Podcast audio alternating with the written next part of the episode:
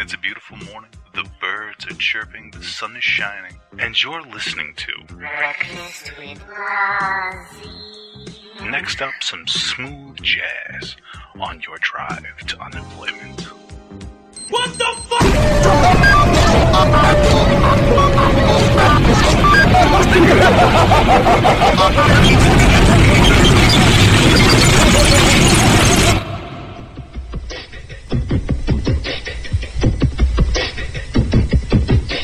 I know it's mean to say you're green, but you got to leave WWE. You're not fit to be the shit, so stay at home and make my grits. That's the first verse. If anybody's looking for a new co-host for any radio show, I'm available. Good evening, wrestling fans, entertainment fans. This is Anthony of Wrestling-News.com. I want to thank you very much for listening tonight. Oh, how I had no idea that the wrestling world was filled with atheists. Dixie, you are forgiven. Hi, I'm Kermit the Frog. I am the new GM for Raw. NXT, NXT. Yay! Get the fuck out of here. Go into the TNA Impact Zone with one of those metal detector wands, and when Hogan comes out to cut his promo and he's doing the guitar, just turn the fucking thing on. Since youngins do listen, some of you youngins out there do listen, I think it's a little bit too inappropriate to be using the word cunt on this show. People out there, remind me in a little while the word Hindu. That's how the shows go. If you're new to the show, whatever comes to my mind, that's what I say. uh, total nonstop Anthony. That's what you got tonight. Total nonstop Anthony. Total nonstop Anthony. Total nonstop.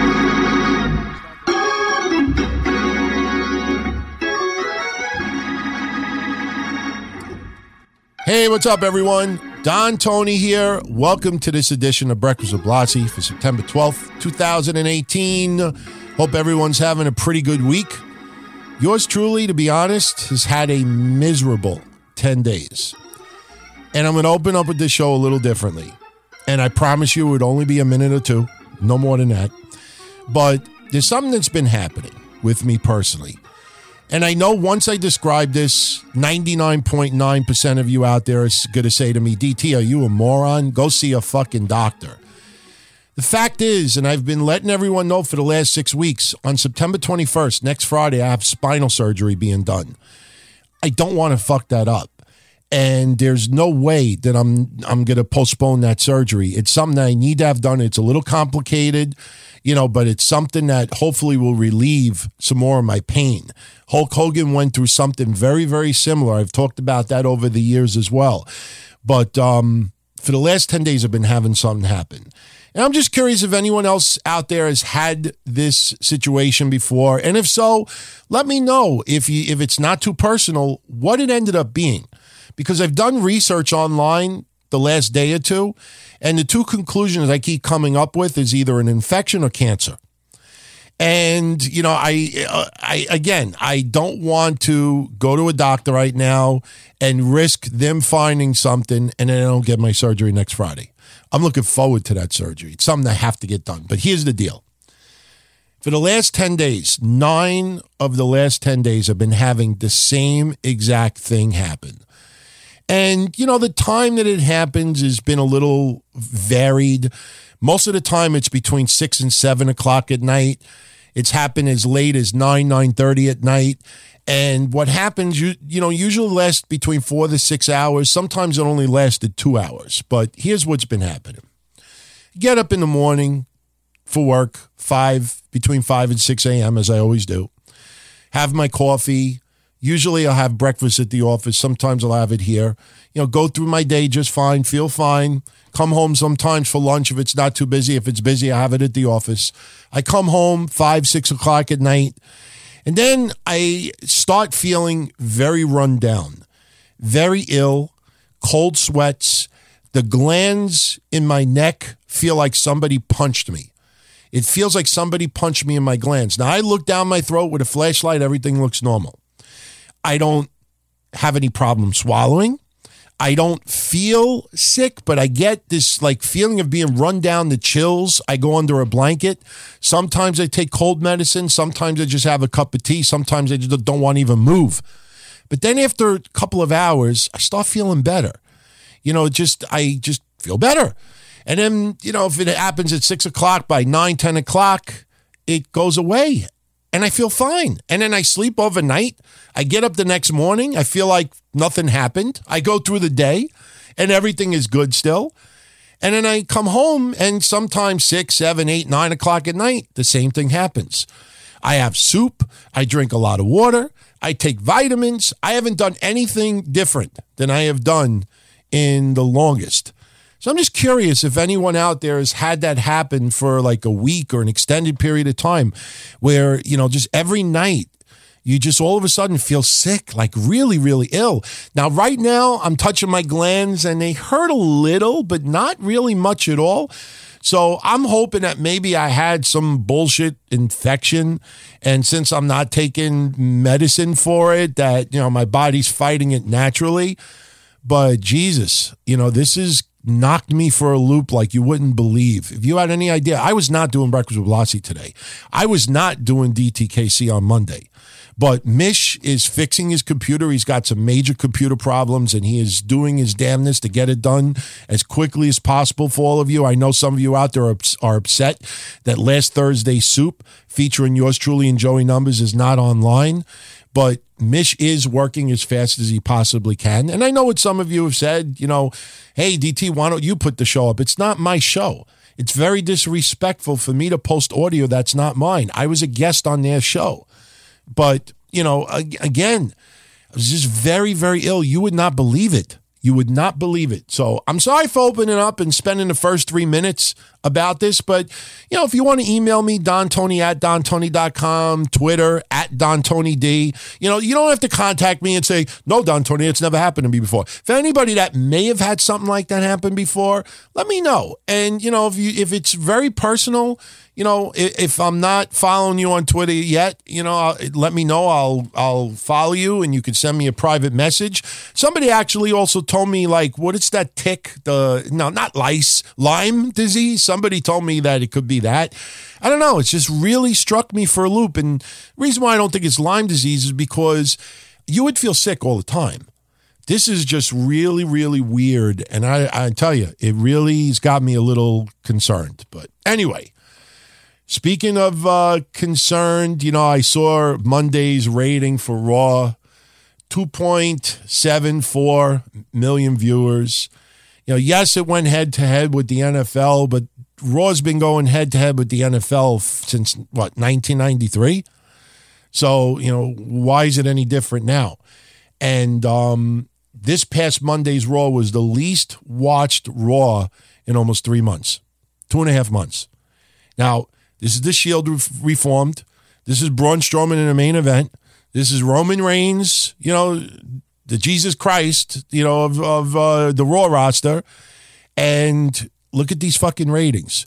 I mean, so when you turn around and you say to me that the Shield is the greatest faction of all time and they fucking reform, and I remember last time when they formed last year before Dean Ambrose got injured, I remember the rate. I remember specifically talking about the ratings being pathetic for the Shield. Now I understand the Shield is not on for the whole three hours, but man, you know, you look at it and you're like, wow, you know, the, every time the Shield reforms, it just seems like the ratings are going down and down and down. And you got Ronda Rousey. They hyped up a match with Ronda Rousey this week. Still, you remember which week that something was hyped and the rating went up? It was the week that Brock Lesnar was coming back. Remember that? I remember that they were hyping up Brock Lesnar. And you remember the night after the pay per view, they said that Brock Lesnar was going to appear after SummerSlam, and he didn't. You know, it's just. I don't. I'm not saying Brock Lesnar equals ratings, but for anybody in their right mind that thinks that the Shield pops a rating, uh, that's not the case. To anybody that's going to say to me that Ronda Rousey pops a rating. That's not the case. And look, I'll look at the flip side of it. Raw was number three amongst the top 50 shows on basic cable. number three is good. But all I'm saying is, is that you know, it's interesting how they hype up the Shield as the greatest fucking thing in the history of pro wrestling, and you don't see ratings popping for them ever. Ever. And look, I'm a huge fan of Seth Rollins. I'm a huge fan of Dean Ambrose. It's no secret I'm not a fan of Roman Reigns.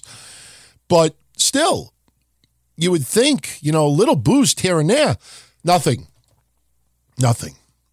Now, I want to get into this and, you know, look, you'll realize on the download when you see that the show's only about an hour or so long, there's not a plethora to get into. Remember, less than 48 hours ago, I did the DTKC show with Kevin. We actually went over two hours. So we got into a lot of discussion. So since then, there's not much for me to get into. Um, one discussion that I definitely will get into, and I hate doing this because I have not verified it yet. And if you notice on social media, I have not commented on this once.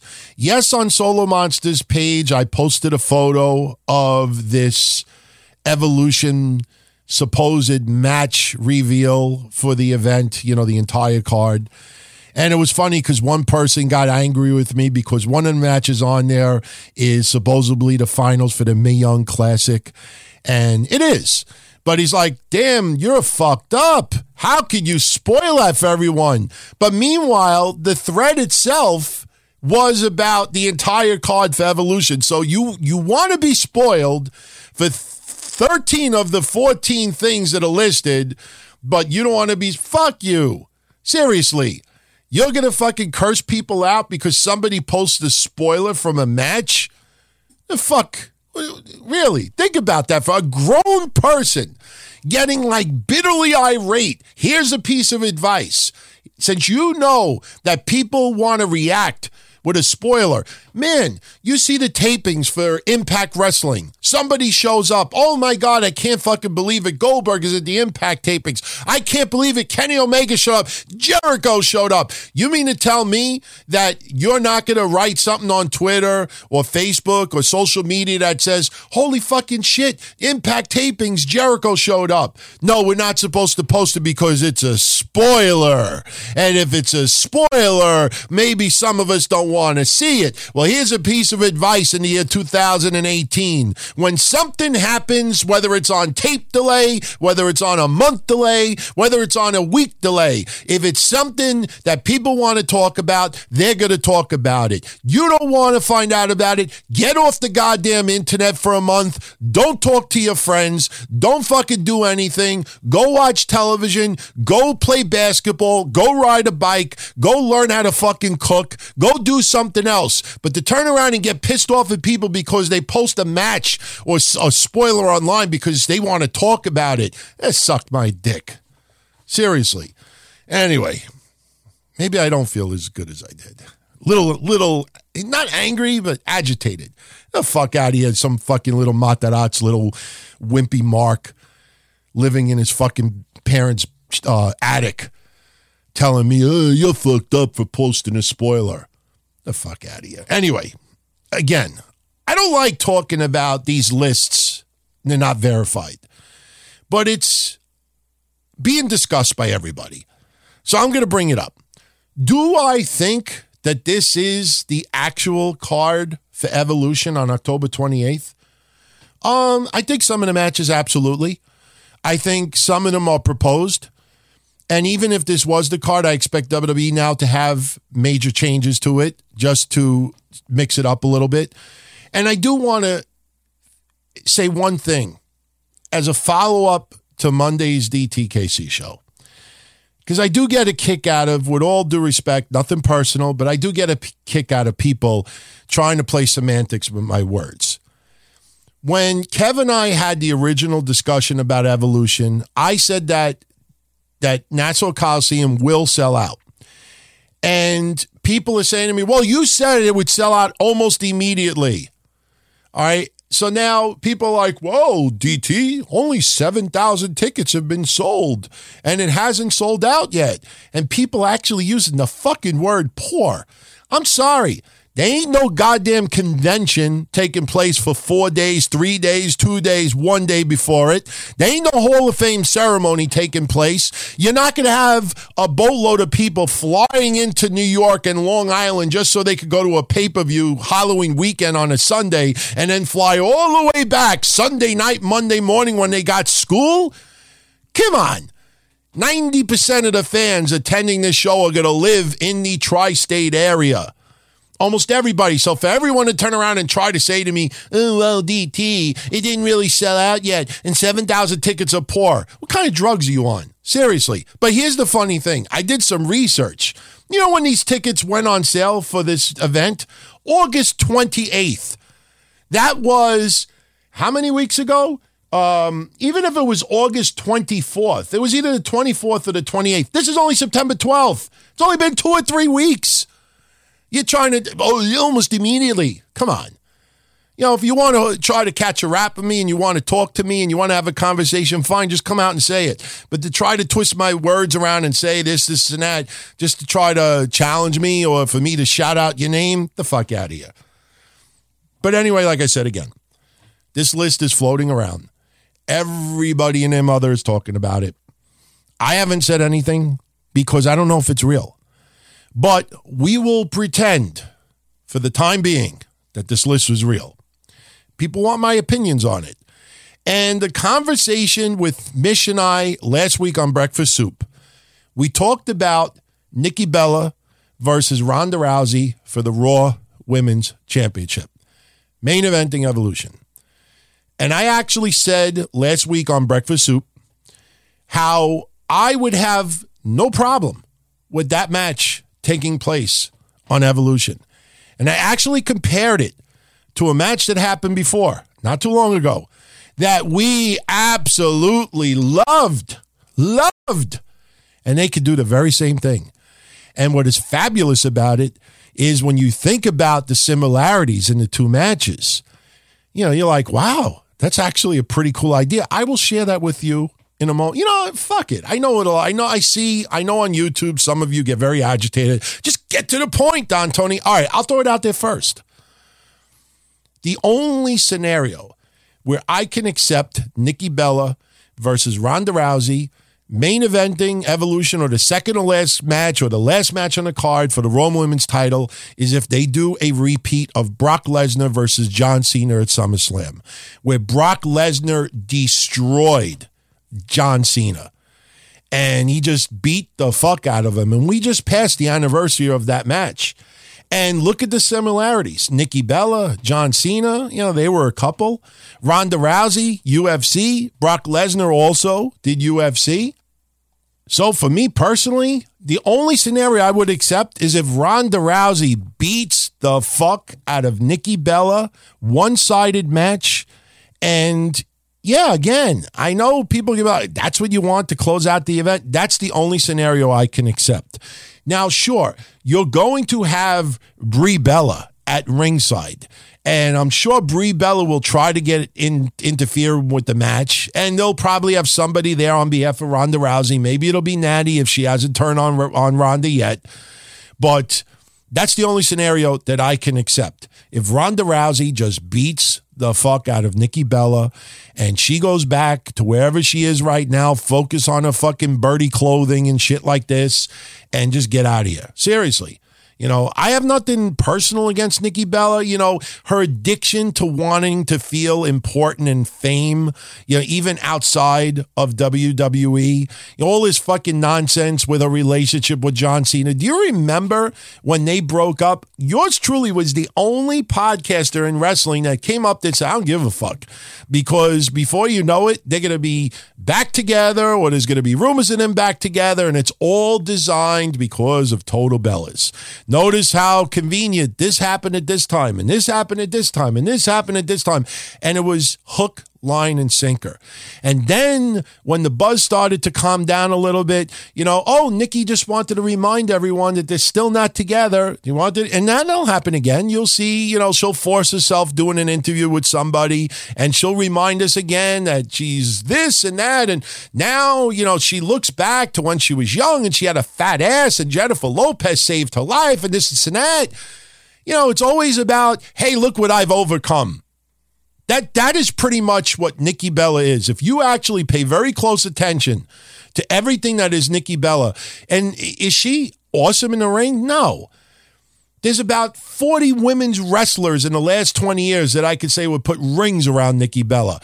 She is an entertainer, she's a performer. There are women that look up to her. She is a clean person. You know, she is definitely a role model for young women. But you also have to look at the flip side of it also. You know, this fame, and that's why I say, you know, I know in this day and age, it's not politically correct to talk about someone's looks and this and that. All right. But the fact is, let's see 10, 15 years from now when Nikki Bella doesn't look as beautiful as she is now, doesn't have, you know, she just ages. This is just what happens. Let's see what happens 15, 20 years from now. Let's see what happens.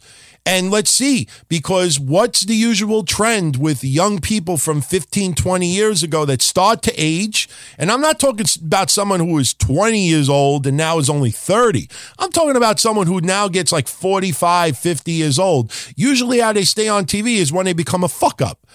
And I don't think Nikki Bella is going to turn into a fuck up, but it's going to be very interesting to see. I think she knows herself that her shelf life in the entertainment world is probably five to 10 more years, without a doubt. And let's see if she transitions into private life. But as far as an attention seeker, my God, I will never forget when she was online telling everyone, pray for me, gonna go see the doctor, find out if I could be cleared to wrestle, pray, pray for me, pray. And meanwhile, she was at the performance center. She was already cleared. So anyway, that is the only scenario that I can accept. Because think about it. If you don't like Nikki Bella, if you don't like the way that they're being pushed on TV the last couple of weeks, and you don't like the Tota Bella stuff, and you don't like how they're trying to, you know, she's the longest reigning champion of all time and all this other stuff, then you want to see her get her ass kicked. Not in real life. Remember, this is entertainment. Nobody really wants to see Nikki Bella get really punched in the mouth and she loses her teeth. This is entertainment. Again, there is no bitter personal feelings towards anybody in wrestling. This is entertainment. That's why I said not too long ago, you think of Ring of Honor, what that Koff guy said, whatever his name is. He said, they're in the entertainment business, we're in the wrestling business. The fuck does that mean? Take a step back for a minute. Sure, sure. WWE is all about spectacle and, you know, sauce and not too much seasoning and, you know, it's more cartoonic and this is and that and it's more characters. And Ring of Honor is more serious and more about storylines. But no, you're in the entertainment business also. Unless those wrestlers in the ring are really beating the fuck out of each other, if the matches are not predetermined, you are in the entertainment business. You are choreographing something that is does not have a legitimate outcome. You are in the entertainment business. You are the same thing as WWE, just a variation. So when you see these people, oh, we're not like them, we're wrestling, they're entertainment. No, you're entertainment also. So anyway, that's the scenario that I would accept between Ronda Rousey and Nikki Bella. Now let's go down this list also. Becky Lynch versus Charlotte Flair. Becky Lynch, in my opinion, should win the SmackDown Women's Championship at Evolution. She should not win at Hell in a Cell this Sunday. I think it will mean more at Evolution. The New York crowd will be awesome. And I think it will feel more important at Evolution. In fact, I hope WWE reconsiders and has Charlotte Flair versus Becky Lynch and Evolution. As much as Ronda Rousey is a focal point right now, and deservingly so, she has done great. I also feel that if you want to look back at Evolution as a, a, a, real historic piece and just a real good feel good ending to it where people be like, you know what, they actually did right in a lot of ways. You have Becky Lynch close out that pay per view, holding up that title as the women's championship. That's what I would do. Uh, uh, there's another match proposed: Alicia Fox and Kelly Kelly versus the Iconics versus Mandy Rose and Sonya Deville versus Beth Phoenix and Natalya for the WWE Women's Tag Team Championship. Now, I talked about this several times over the last two months. WWE's not going to blow their load with every little announcement with Evolution between now and October. If you remember, literally a week after the tickets went on sale, I was on the Don Tony and Kevin Castle show and said, you know, when there's a little bit of a lull, and because remember, you know, between the end of August and the end of October is two months. You know, you got other events going on at that time as well. So you can't keep a lot of focus all the time with the women's pay per view. So when they hit a little bit of a lull, that's when they could blow their load, drop the announcement, women's tag titles, this, is and that. I'm just curious if they do a tournament leading up to it. How you all of a sudden come up with Alicia Fox versus Ke- and Kelly Kelly teaming up. That's a nice little interesting tag team. It's nice to see Kelly Kelly back, but why is she in a title tag title hunt? Why would you even think that Alicia Fox is getting the tag titles? So that tag team out, not winning the belts. Beth Phoenix and Natty, I don't see Beth Phoenix returning for a, uh, even a part-time position where she could be a tag team champion out. That leaves the Iconics versus Mandy Rose and Sonya Deville. And I know everybody remembers what happened with Peyton Royce and Dave Meltzer and that nonsense and this and that. A lot of it was overblown. A lot of it shouldn't have been said. I thought that Dave Meltzer made a little bit of a mistake, but so did Peyton Royce. All right. But I know what a lot of people are thinking. WWE wouldn't be surprised. Put the belts, first ever women's tag titles on the Iconics. you could see WWE doing something like that. Me personally, if I I wouldn't give it to Mandy Rose or Sonya Deville either. You know, so I am not happy with this tag team championship match. Where's your Sasha Banks? Where's your Bayley? They're in other matches. You know, Asuka and others. They are listed in other matches, but man, you're pushing Sasha Banks and Bayley so hard. Why aren't they in this fucking tag team final? Anyway, Lexa Bliss versus Trish Stratus, we know. Kairi Sane versus the winner of the Battle Royal, which will take place that night for the NXT Women's Championship. The Battle Royal is supposed to feature 20 women. I think 20 sounds awfully low. I think that number may need to go up a little bit, especially when you know you're going to get a little bit of nostalgia thrown in there as well. Um, Asuka versus Ember Moon, Naomi versus Melina. You know, that was something Naomi said was a fantasy match for her. You know, look, I know that the women have busted their ass, but so have the men. And I know that the women have fantasy matches, and so have the men. And some men probably have fantasy matches against some women. But just because Naomi wants Melina doesn't mean you go out and you make Naomi versus Melina, right? And I'm wondering if this match actually takes place, if Naomi, maybe Melina really wasn't her fantasy match. But maybe WWE went up to Naomi and said, How would you like to face Melina? Okay, well, you got to like get it over a little bit online. Tease that this is what you would love to have at Evolution. So everybody thinks it's a fantasy of yours. And then your fantasy has been given. You have been rewarded. You get to face your fantasy opponent, Melina. And Melina's done interviews lately saying pretty much, I don't think she's really interested in evolution. And there's been some controversy with Melina and WWE in the past. It would be wonderful to see her back. She could still go. So we will see what happens with that. Mickie James versus Lita. Like I said before, I'd rather see Alexa Bliss and Mickie James team up against Lita and Trish Stratus. I think that would be a much more fun match. If you actually just take a step back, close your eyes, and think about it, I think that would be a much more fun match. Um, the Battle Royal, as I said, the Mae Young Classic finale. Uh, if you don't want to hear, cover your ears for 10 seconds so you won't hear me say Toni Storm versus Io Shirai. I have been saying on these shows for several months now, Io Shirai, remember that name. I think a year from now, Io Shirai will have surpassed Asuka in what we all expected Asuka on the main roster. She is a name that some people are aware of, some people have heard of, but I'm telling you, that is the ace in the hole right now. Pay very close attention at her work. And if she wins the Mae Young Classic, that was my pick all along. Riot Squad versus Sasha Banks, Bayley, and Ivory. You know, it's nice to see Ivory back, but this feels like a Raw match. I, I don't like that match at all. They're also have listed a Carmella talk show segment with the ladies of Glow, the gorgeous ladies of wrestling. Uh, There's also a special announcement segment that'll probably be Stephanie saying something, and you know maybe they're going to come back with another event. Maybe they'll have some house shows. Maybe they'll have their own TV show, and the women will be taken off of. I don't know. I don't know. And you have Rhea Ripley versus Jinny versus Killer Kelly versus Dakota Kai for the NXT UK Women's Championship. So that's what's being thrown around. Um, I don't know why anybody out there would say that that's a horrible card. You know, let's face it, not every single person out there enjoys women's wrestling. Just because we're wrestling fans doesn't mean that we have to also like women's wrestling. You you sit there and you eat it and you enjoy it. You need to have it. No, you don't have to enjoy it. As far as a fan of some of these women, I don't think the card is all that bad. I mean, Jesus Christ, it's not like they're charging 99 95 to watch this. It's not like you have to fucking stay up until 3 a.m. to catch it live. I mean, this is a women's event taking place at the Nassau Coliseum. It's the first WWE women's only event, and that's it.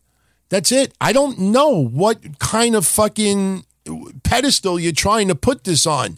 That they have to have fucking five star, unbelievable main event matches or it's going to suck. If you don't like it, don't watch it. Nobody's forcing you to watch it. That's what I don't understand, especially with some podcasters out there that, you know, shitting all over this. If you don't like it that much, you you don't have to be a fan of women's wrestling. Talk about something else. Move the fuck on you know, they keep throwing the one liners out there and how it sucks and this is the drizzling shits and X for your money back and this, is and that. If you don't like it, fucking talk about something else. Again, I know it sounds ridiculous, but there are a lot of people out there who are very, very lonely, who need to see those likes and those retweets and the responses back, and they write these catchy one liners to gain a buzz and a reaction. You know, it's almost to the point of mental illness sometimes. So, man, that's the news that's going around this rumored card. Again, if it was legit, I expect WWE to change this up quite a bit between now and the end of October. And, you know, remember, they're going to be going to Saudi Arabia again. You have other events going on as well. So, you know, this is not going to be the only focal point of WWE shows. Between now and, uh, and the end of October, you will have some Raws and SmackDowns where the women are extremely heavily featured because they want this to be a success. They want to get as many eyes to tune into this so they could use it in a press release, so they can justify this women's evolution, this women's movement, this and that. A lot of it is just hype and bullshit you know, uh, first this, first time ever, movement, you ask for it, hashtag this, this, that. The only way to, you know, put an exclamation point on all of that is if this was a huge success in ticket sales, in pay per view, not really buys because the WWE network, but viewers' eyes, if it trends on social media that night, you know that's going to be in their press release. So they want to get as many eyes on this as possible. But it's one goddamn event out of a year. If you don't like it, if you're not a fan of it, if you think it looks shangada, then don't talk about it, don't watch it, and talk about something else. Just my opinion. Anyway, want to give some special shout outs. Our newest associate producer for our shows, Justin Rebstock. Newest patrons, Melrick Roche, Mr. Jones, J Moss 11, Neff Maivia, Joseph Glasgow, and Ron Schuler. Our associate producers, Tygsy Bowers, Justin Rebstock, as I said, welcome aboard, John Miller, Mark Redmond, John Steck, Ian Mitchell, John Coffey, Russell Ziminaler, Andrew 914, Brandon Davidson, Zach Spunamori, Chris Harris, Razorback Rob, Jerry Stewart, Magic Johnson, Paul Woods Jr., Rich Maharg, Adam Demoy, Diogo Nobre, Johnny Marin, Michael Westfall, Brandon Foley, Chuck Lentz, Villainous Havoc, Courtney Summers, The Evil Baker and Food Truck Guy, Chrisant Tamale, Billy Taylor, Nickel Time, John Stern, Hassan Al Hashmi, Brent Webster, Aaron Walker, Aaron Kloss, Out Nihia, Anthony Smith, James Gruesome. And by the way, we're going to have a uh, contest live on the DTKC show Monday. Haven't decided what we're going to give out yet. I have uh, some autographed CM Punk UFC cards, so maybe we'll give out one of those on Monday. All you got to do is be in the chat room, and I will give you a little hint. We'll have to do it wrestling theme music. So somebody Monday is going to win a prize. Maybe it'll be something better than that. I don't know. But f- just right off the top of my head, I'm thinking, hey, I got, I just, uh, you know, looked at some of the stuff that I have in my uh, little box of goodies over here, and I was admiring some of these CM Punk UFC autograph cards, which are, you know, not, and I'm not talking about these corny, gouty ones where he just, he's wearing like regular clothes. These are just nice gold refractor cards and, and they got some worth to it. So if you want to tune in Monday live and get your chance to win that, you know, in the chat room, you know, it's a, a lot of people tune in live and don't frequent the chat room. But if you want to stop in on Monday, it's a little something I want to give out. Just spur in a moment idea.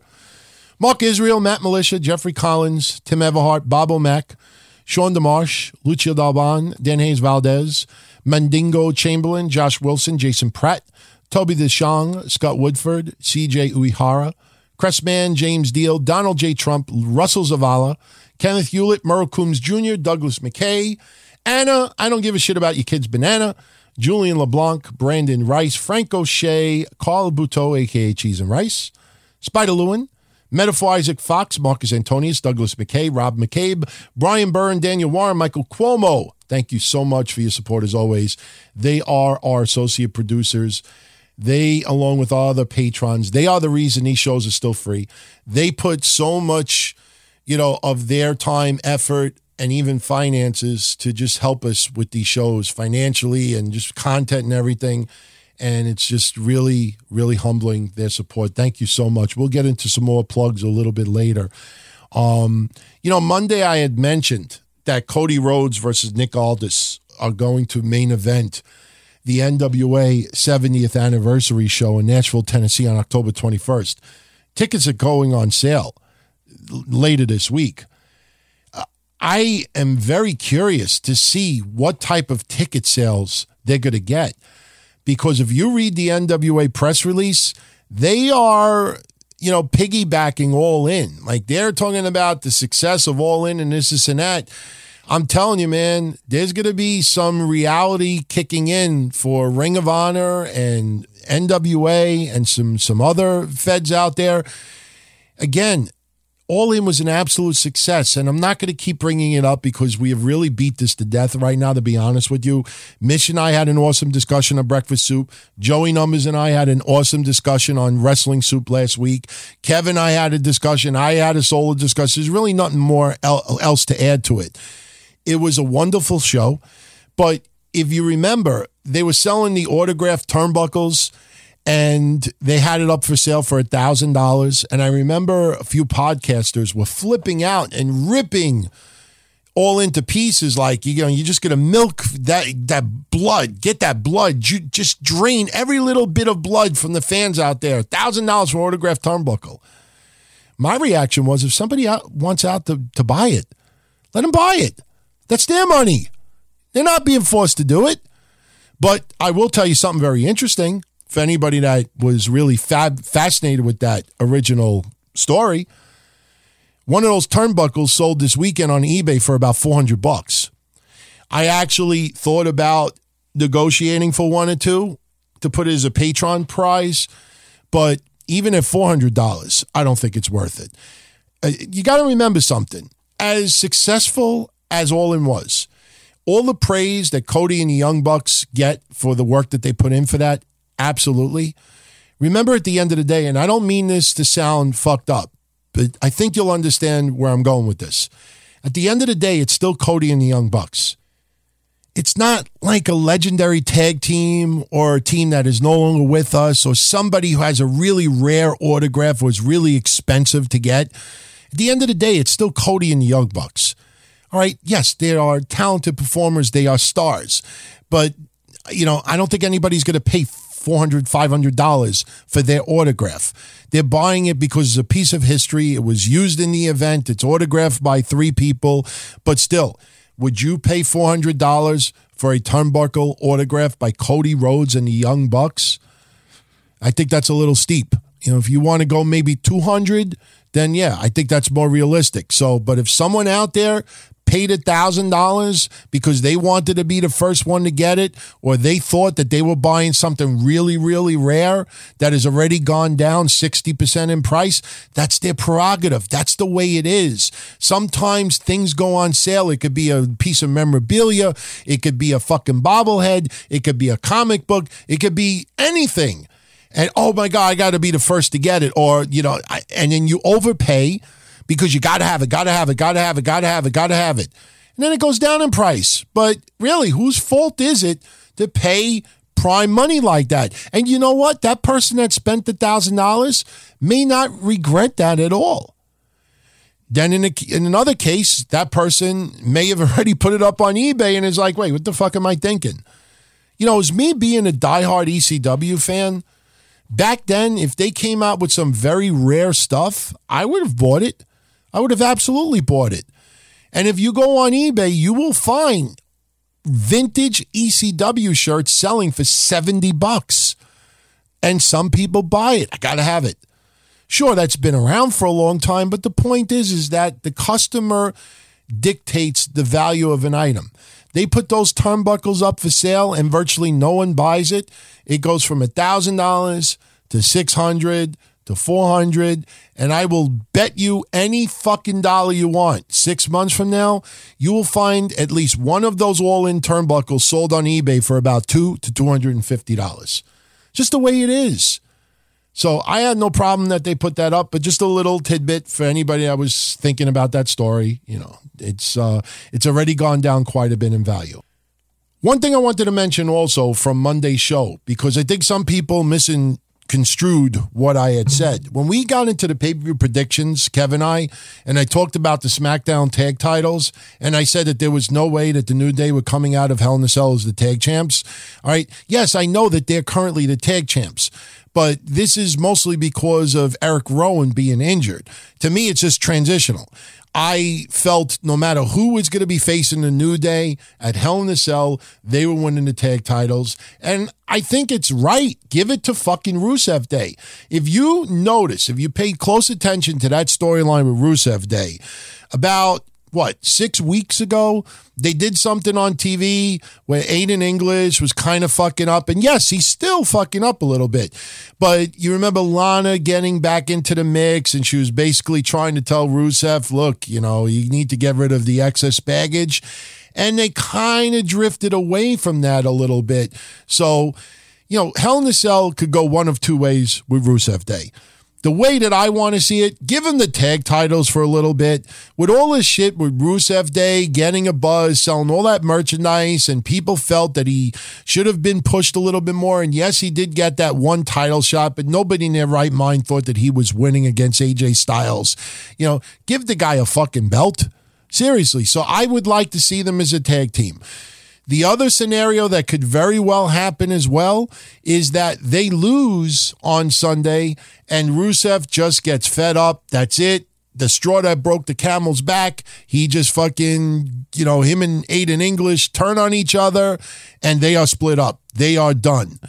And the problem is, if you look at the current scenario with the U.S. title, with the SmackDown tag titles, with the heavyweight title, where does this fit Rusev if he goes back to singles competition? Is he going to be in line to face in Shinsuke in the near future? I'm not sure about that. Whether Samoa Joe wins Sunday or AJ Styles retains, you think they're going to re go that route and put Rusev back in the world title on? I don't think so. So where does that leave him? So honestly, I want to see Rusev Day get the tag titles on Sunday we will see.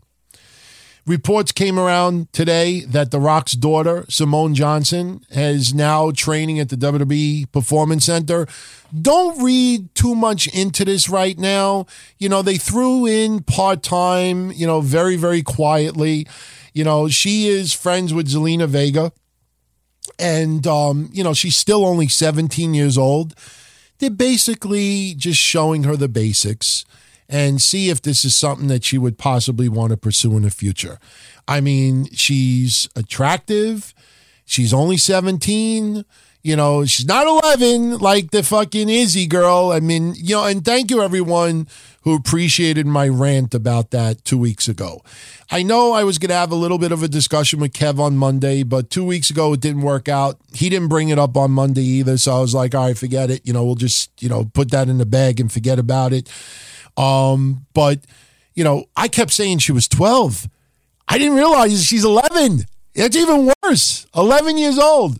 You know, the Rock's daughter is 17 going on 18. So, do I think a 17 year old is too young to train for wrestling?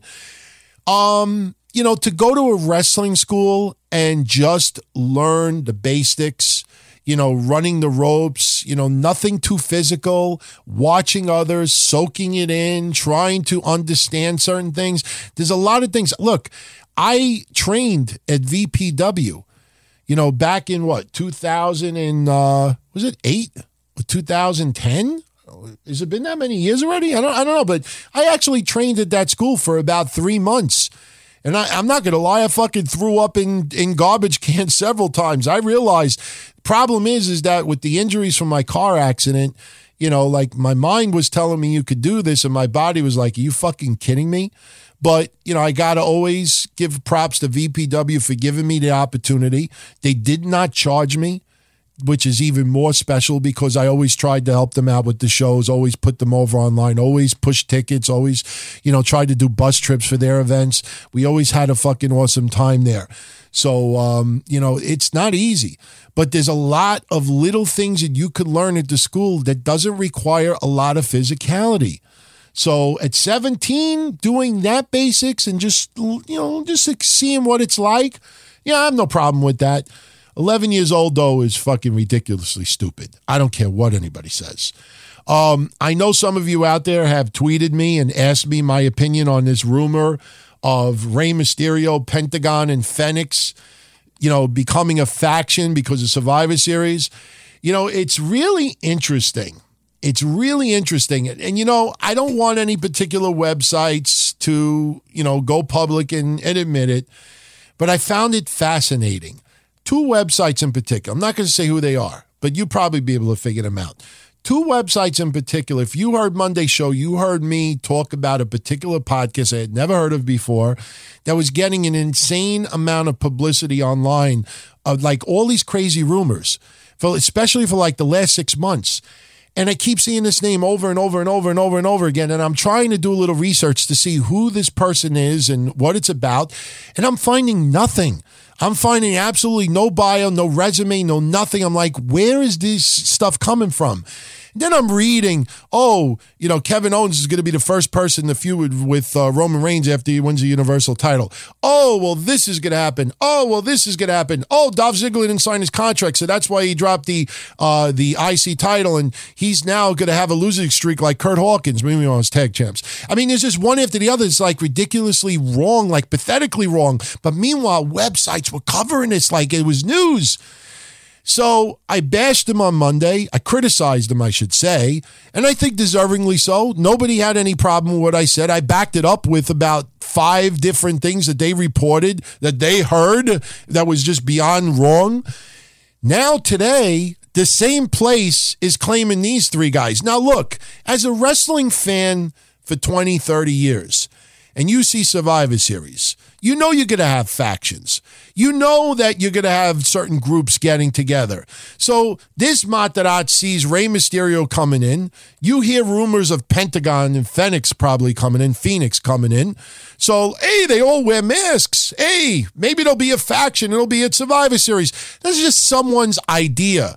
I could guarantee you probably half of the people listening to the show, you thought of Rey Mysterio, Pentagon, and Fenix coming in, and they all wear masks, and Survivor Series turn, turns the corner, and you think of Lucha Dragons, you say to yourself, hey, why not have an all masked team? Right? So, but that's just fans' wishful thinking. That's not news. But it was funny because two websites in particular today talked about the rumor of this but this time around, for the first time ever, they left the name of the podcast out.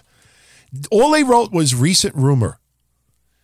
And there was a quote, but they didn't have any name next to the quote. So when I saw the quote, I said, okay, I got to find out. Did Meltzer say this? Did this, this say, you know, who said this? Because they don't credit any person or podcast. Sure enough, I do a little research further. It's the same fucking Matarraz and it's the same fucking podcast. Anybody, I want you, everybody to hear this clearly. Whether you're an aspiring podcaster, whether you are a podcaster, whether you're a wrestling fan or you're not a wrestling fan, I guarantee you, there's probably 10 to 20 scenarios that you could write down on a piece of paper right now as the possible future feuds and storylines and so on. Look at Natty and, and fucking Ronda Rousey. Sooner or later, it seems like Natty is going to turn on Ronda Rousey. There ever been any news actually that this is going to happen down the line? No. But you and I, as wrestling fans and looking at history and how things develop and how things happen, you just feel like, okay, sooner or later, Natty's, because Natty's been a heel quite a bit in her career, she's going to turn on Ronda Rousey. So if we came up here and started saying like, oh, recent rumor, you know, I heard that, you know, down the line, WWE is going to have Natty turn on Ronda Rousey. I have no fucking basis on that. But the way I say it, it sounds like I actually got sources. So when it happens, then you're like, wow, DT, you reported it correctly. No, it's just you and I analyzing and guessing and fucking looking at you could turn around and come up with different look what happened with the Shawn Michaels thing. Right after the segment with The Undertaker last week. That's it. I called it. I heard rumors. I source told me Shawn Michaels is coming back. WrestleMania. You know, he's gonna he's gonna get his win back. The fuck out of here. What did I say a couple of weeks ago? If Shawn Michaels is gonna return to the ring, it's gonna be in Saudi Arabia. And the only way he's going to return to the ring is if The Undertaker gives him his blessing. I know that sounds a little bit ridiculous, but that is the God honest truth. He will not return to the ring for any type of a match unless Undertaker gives his blessing and unless the pay is big. Look, if he's going to make $5 million to wrestle for five, ten minutes in Saudi Arabia and, you know, put on a performance and sure, his body will be killing him after – you're not going to do it for your wife, for your family, for your, you know, your family's future. Of course you're going to do it. But trust me when I tell you, Shawn Michaels, for all of these years, has always, you know, bit his tongue about returning to the ring. And we all, we don't want to say goodbye to Shawn Michaels. The motherfucker could be 70 years old and some people still chant one more match. You know, it's it's sad what happened to Ric Flair. When I when you hear next week's this week in wrestling history, this is the anniversary of Ric Flair's last ever match. The guy did not want, did not want ever to stop wrestling. That was his life. And we said the only t- way Ric Flair was going to stop wrestling is if he had some type of a major medical issue, and it ended up happening. And when Jerry Lawler had his heart attack scare, that scared Ric Flair as well.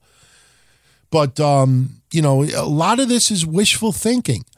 And there's nothing wrong with having wishful thinking, but to turn around and try to report it as news, I'll tell you, you got to be really, really careful what you read out there, everyone. And the one thing I never, ever wanted to do on these shows is basically to have a show that all it does is dispel other people's bullshit.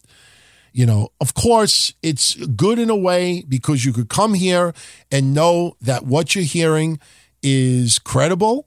And we will and it's mostly analysis. This, these shows are mostly opinion shows. You know we report news. You know we do get some exclusive stuff once in a blue moon but if you notice we don't fucking run online.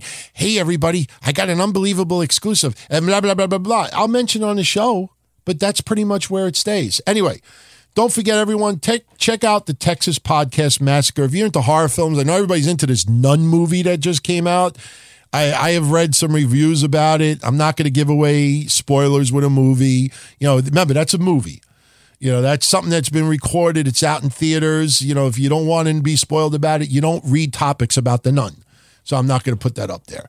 Uh, but they did a nice little fun little podcast about the. Uh, you know, the, the nun. And um, they also reviewed the movie Party Bus to Hell. If you're into these cult movies, these out there, you know, B D films from the fucking 80s and shit, you got to check out Texas Podcast Massacre. Awesome shit. Rocked Reviews has a really cool podcast on YouTube under the same name. They just reviewed Five Finger Death Punch. And I know some of you out there can say, wait, wait, that's old. Just go check out their podcast. And it is just so, it's done in such a creative and entertaining way. It's not wrestling but you will love it nonetheless. Sneaker Addict, DJ Dells, and a sneaker podcast. If you see the trend, and I've said this before, everything we plug is different. That's what's so cool about it. We also have DJ Dells, Sneaker Addict. He's got the uh, sneaker podcast on YouTube as well. He reviews sneakers, he interviews politicians, celebrities, wrestlers about sneakers. It's a really, really different podcast, but it's a lot of fun. Elman Shah, has a Displate store, pop culture artwork on metal. I actually just ordered something. I put the link up on Twitter. So go check out his store. He's got some cool shit. SubZeroComics.com for your wrestling, comic book, and pop culture collectible needs. Your Best Bargains LLC has an Amazon store and an eBay store under the same name. And Crisis in the Toyverse, they have a really cool podcast as well under the name Undercover Capes. They were recently at FanX 2018 and they were reviewing some uh, Diamond Select toys. I'm telling you, if you want to check out some really, because I see people write this all the time. Hey, could you recommend some podcasts that are not wrestling related? Here's a whole bunch. And they cost nothing. You want to support them with Patreon as well? Absolutely. But, you know, check out these podcasts and websites. It doesn't cost you anything. You want to check out something a little different? Those are some great examples. And don't forget, Thursday night, 9.30 p.m. Eastern Standard, Wrestling Soup, Joey Numbers and Mish. I don't know, as I said earlier, what the status is with Mish with his computer. I know he was waiting on a couple of parts and he is doing this as quickly as he possibly can. I don't know if I will have to uh, take the helm with Joey Numbers tomorrow, but uh, Mish, if you're listening, you know I'm always here for you, buddy. Got to send some congratulatories to Impact Wrestling. Their Bound for Glory event for October 14th in Queens, not New York City. I know it's near it, but stop with this New York City thing. It's Long Island City. Long Island City is not New York City. But anyway, I, I live in this area, so I know the area very well. If anybody's heard me with Breakfast with Blasi growing up Don Tony when I used to go to 3030, the Spanish club when I was really, really young, and I'm doing a merengue and looking like a total fool doing so. Is right around the corner from it. 3608 33rd Street. If anybody's familiar with this area, it's right off Queens Boulevard, Jackson Heights, Melrose Ballroom. It only holds a little over a thousand people. You know, it's not the Hammerstein and it's not the Garden, but hey, you rent out that building. It's not expensive. You know the maximum amount of ticket revenue you're going to get if you sell 1,000, 1,100, 1,200 tickets. You give away a couple of comps as well. And it's sold out. They're also doing TV tapings there on the 15th and the 16th of October.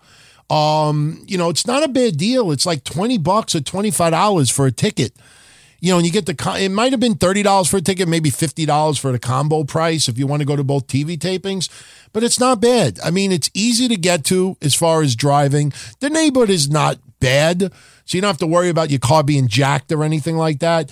But, you know, it's a small, intimate venue and it'll be fun. You go to a wrestling show, sometimes you want to go to a venue that's smaller. You kind of feel like everybody is a part of the show, and uh, they definitely deserve to to that they sold out. I also want to give a special shout out. I'm going to mention him on Monday also. Uh, anybody that is a longtime fan of indie wrestling here in New York, you remember a long time ago me always shouting out, you know, hanging out with and just having a ball talking to EC Negro, the Dirty Rotten Scoundrels. sure you remember Casey Blade, EC Negro, DRS. I mean, I will never ever forget never forget, and I've told this story for fucking, what, 16 years, that we, doing the Blackheart Sports Entertainment Hotline, fucking Dirty Rotten Scoundrels were big fans of our hotline. Now, I'm a nobody. Matt Zombie, Brian Damage, let's be honest, we were all nobodies. We fucking go to USA Pro Wrestlings before I ever got involved in the business in any way, shape, or form. And these guys were so goddamn cool. And they have a big match at the Elks Lodge. A big, tag team match, and they fucking go to the ring wearing our hotline t shirts. I got it on video. I think they faced the Christopher Street connection that night and we had so much fun. We hung out after to the die. I can't tell you how many times after hours hanging out with EC Negro. You know, I, I don't want to bring up stories because you know he's older now and he's got kid. He's got a kid, really good looking son. So you know we leave it at that. But man, some of the thing this guy and I swear on a stack of Bibles of anybody that I have ever met in pro wrestling legends, Hall of Famers, indie guys, nobodies, it doesn't matter who it is. EC Negro by far made me laugh the, the most. I mean, to the part where my medulla oblongata would swell up. And there is a part of my head when I really, really laugh too hard that I actually get a headache, and there's part of my head that swells up. This guy used to make me laugh like no other. And I remember one time we were hanging out in the Bronx and it was probably like four or five in the morning and this guy just just doing like funny little antics outside and just making me crack up. I actually saw him about four years ago. I was in Queen Center Mall with my girl. We were going to have dinner. And I happened to bump into him in the mall, and uh, he looked good. And the reason why I'm mentioning him is because he is stepping away from pro wrestling. That is a guy any longtime listener will definitely back me up on this. Him and Casey Blade, I really wanted to see in TNA. Even if it was for one time deal, you know, a little tournament deal, a one night only thing, I always wanted to see the Dirty Rotten Scoundrels in TNA. Did I ever think they were going to make it to WWE? It would have been really, really tough. EC Negro for a while had a singles career. I can't leave his partner Casey Blade out of this also because if anybody out there ever saw the video where him and I, he was wearing a lucha mask, and we were at a Jimmy Hustler bullshit 100 seat venue in Jersey. And we were heckling every person that was in the ring. Tito Santana was the guest that day. And at intermission, he was taking pictures with everybody in the ring. And I actually have a photo of me, Casey Blade and, and Tito Santana posing in the ring. Nobody knew it was Casey Blade that night. I have the video still. I shot it with my phone. And at that time, you really, the phones, the, the video that they would shoot would be garbage but he just heckled everybody and made me die. I mean, just cry laughing. How funny these motherfuckers were, but they were extremely, extremely talented. And I know anybody out there that has been a fan of indie wrestling, especially here in the Northeast, definitely have nothing but love and praise for the Dirty Rotten Scoundrels. And EC Negro, I wish you nothing but the best, my brother. Haven't talked to you in a few years. I hope everything is well. It looks like everything is well. And if anyone out there has ever seen a DRS match, ever followed them, maybe you haven't paid attention to him in the longest, you know, go check out his Twitter, his Facebook. Why don't you send him a thank you? Thank thank him for the years that he entertained you. Because this guy inside the ring and out, uh, really, really good guy. Excellent. I could not I could not finish this show without bringing that up. So anyway, we've gone an hour. You know, look, as I said in the beginning of the show, you know, I just did the DTKC show less than 48 hours ago. So there's not that much for me to get into. And I don't want to start repeating things and beating dead horses. So let's get out of here. Now, keep in mind, Sunday night, right after Hell in the Cell, I will be doing a pay per view recap. I don't know if Kev is coming aboard. He never mentioned to me that he wanted to do it. So as of right now, we'll go in the idea that I'm going to be doing it solo. Kev, if you're listening, if you're going to do it as well, let me know and let me know early so I don't have to write 35 pages of notes. I could just, we could just bounce off of each other, make my life a lot easier as well.